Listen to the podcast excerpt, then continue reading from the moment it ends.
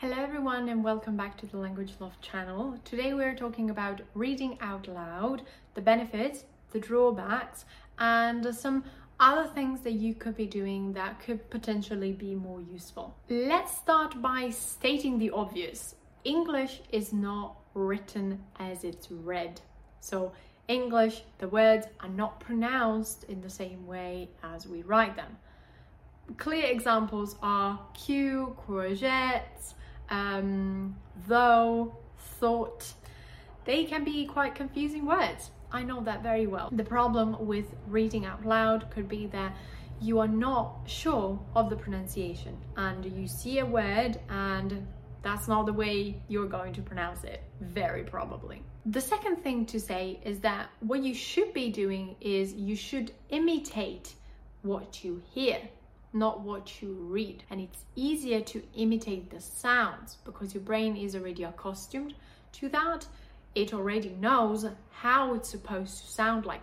But if you're reading a page, your brain might not know where to put the intonation which is a very important part of reading out loud and speaking, etc. So, for example, if you have a lesson and you have the transcript of the lesson, that could be awesome because you listen to the lesson and then you can read the same content.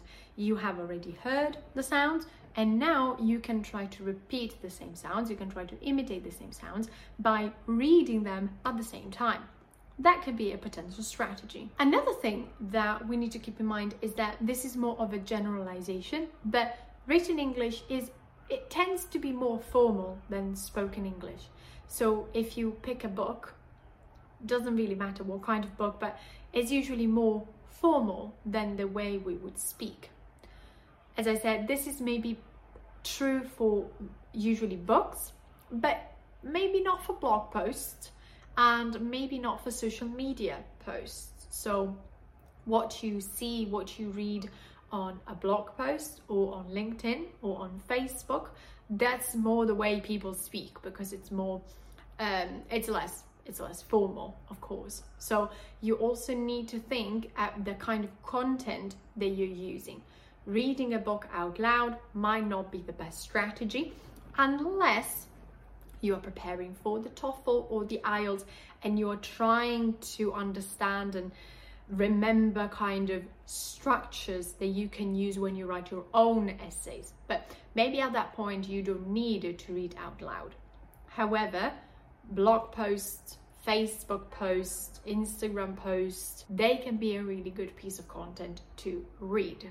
Of course, another thing is that if you have a teacher that can correct you, a tutor, a language partner who knows more than you about the language, then this is good because you know where you're making mistakes and you know where you can correct them.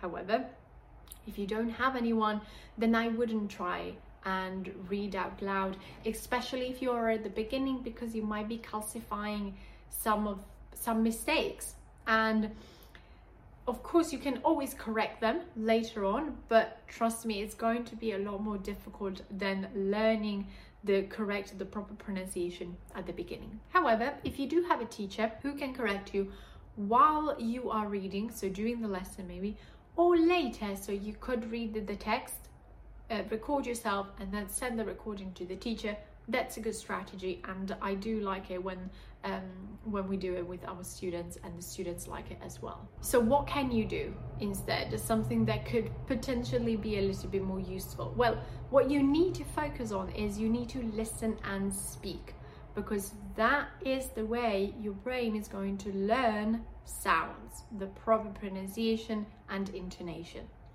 So take something, a piece of content, an oral piece of content, and imitate the people. And again, here you have different things that you can do. You can listen to the piece of content, stop it, and then imitate what the person has just said. If you are more advanced, you can also try and do shadowing. And that would mean playing the content and repeating what the person is saying at the exact time. Focus on pronunciation and intonation when doing that, not really on the on the meaning of what you are saying. This exercise is not for meaning, the exercise is for pronunciation and intonation. But remember, don't focus on perfection. So I would say that reading out loud can be a good strategy if you're using the right type of content and you have somebody that can correct you.